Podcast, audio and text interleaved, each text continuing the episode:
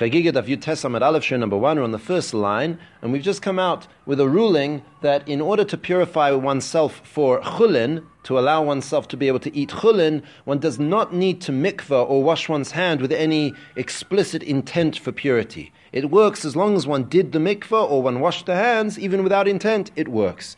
Whereas for the other levels, for ma'isa, truma, kodesh, one would definitely need to have intent when one is purifying oneself. The Gemara asks for a source for this ruling. Where do we know that chulin does not need intent? In other words, to become pure enough to be able to eat chulin, one does not need to mikveh or wash with any specific intent. Tisnan. So we bring a Mishnah. It says, a gal shenitlash uboi arboim sa. Now we're dealing with a certain scenario, if one could imagine, where a wave is brought up and the top of the wave disconnects, and within that body of water, which is now disconnected from the ocean, it has 40 sa, which is enough water for a mikveh, and it falls upon somebody standing on the coast or on the beach. So this gal, this wave, shenitlish, which disconnects from the body of water, uboi arboim sa, and within it there is the she'er for a kosher mikveh, 40 sa, v'nofel al ha'adam va'al ha'kelim, and this wave falls on a guy, and it falls on his clothes or his utensils, Tehoirin, they are considered pure. Him and the utensils are pure. Now, we're assuming that he had no intent. Why? Because from the fact that the brisa juxtaposes the human being with the utensils, must be there's some similarity. Just as utensils had no intent, because they are inanimate objects, so we can assume also that the man had no intent, and yet we see that he becomes pure. So there's our source for purity, even though there is no intent. Says the Gemara, umimai, how do you know that? Maybe we're dealing with a case where a guy is sitting on the beach and he's waiting, when will a wave come along and disconnect from the body of water and purify me? So maybe he did have intent. And then the juxtaposition between him and the utensils is to tell us that just as the man had intent,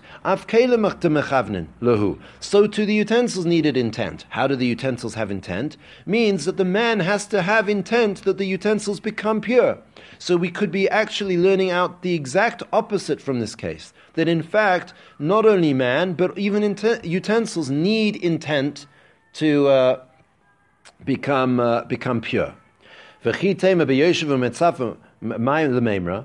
you're going to say, well, that doesn't really make sense, because if the whole case is where the man was sitting with intent, then what's the Chiddush? Why do we need a Mishnah to teach us this? Apparently it's obvious. Says the Gemara, it's not so obvious. Because you would have thought, because this case very closely resembles a case where rainwater is rushing down the side of a mountain. That's called the Chardalit shel Geshamim, the torrent of rainwater. So you might have thought that just as by the torrent of water, it doesn't help to have a mikveh in it, it doesn't purify you. So you might have thought to make a gezera, to make a decree that even the disconnected wave should not purify you. Because they resemble one another quite closely, one should have made a rabbinical enactment to prohibit somebody from mikvehing in that disconnected gal.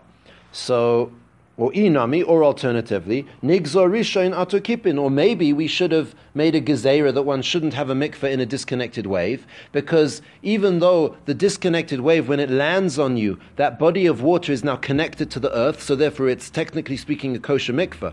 But you might have thought then that you could throw up the utensils into the air before that body of water has landed, and therefore you'll be mikvehing in a suspended body of water, or at least the utensils will be mikveh in a suspended body of water, and that doesn't work. The body of water, the arboim sa, has to be connected to the ground. So you might have thought, for either one of those reasons, you should have disallowed somebody from being able to mikveh in the disconnected wave, Kama shmalan de lo gazerin. And that's why the Mishnah came along to tell us that in fact no gezerah was made, and one can still do that.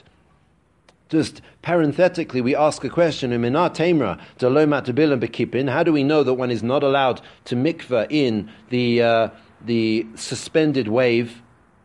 The Sanya, as it says, Matbilin Baroshin for Ain Matbilin Bakipin. The brisa tells us that one can mikveh in the head of the wave once it's disconnected and now attached to the earth for Ain Matbilin Bakipin, but you're not allowed to mikveh in the arch of the wave because it's considered suspended. Lefisha Ain Matbilin Ba'avir, because you're not allowed to mikveh in the air, meaning it has to be connected to the ground, it can't be suspended. And the reason why one cannot mikveh in the Chardalit shel Geshamim is because it's so steep, we don't view that arboim sa as one joined body of water, rather we view it as a sort of series of disconnected pieces of water, and therefore you don't have the she'er for a kosher mikveh. So, as a summary at this point, we wanted to bring a proof from that case of the wave. Apparently, the simple way of understanding it was that there was no intention. That would be a good proof for us. But we knocked that out by saying it could very well be that the person did have intent for the wave. And the Chiddush is that we didn't make a gezera against such a mikveh. Rather, we're going to have to find our proof from a different Mishnah. The Mishnah says, if you got fruits which fell into a body of water, and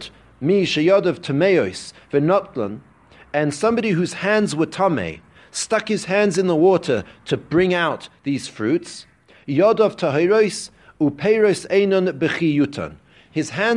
tahor, and the fruits are not rendered susceptible for tumah. The law is that in order for a food to become susceptible for tumah, there has to be a liquid conductor. It has to become wet.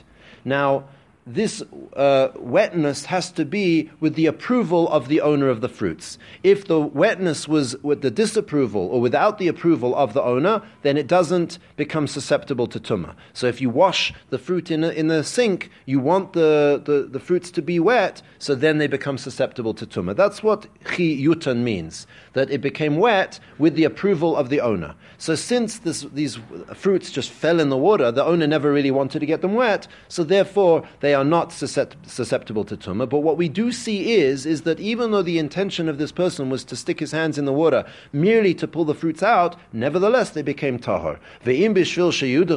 And if it was so that he would wash the fruits, then Yodov, that he would wash his hands.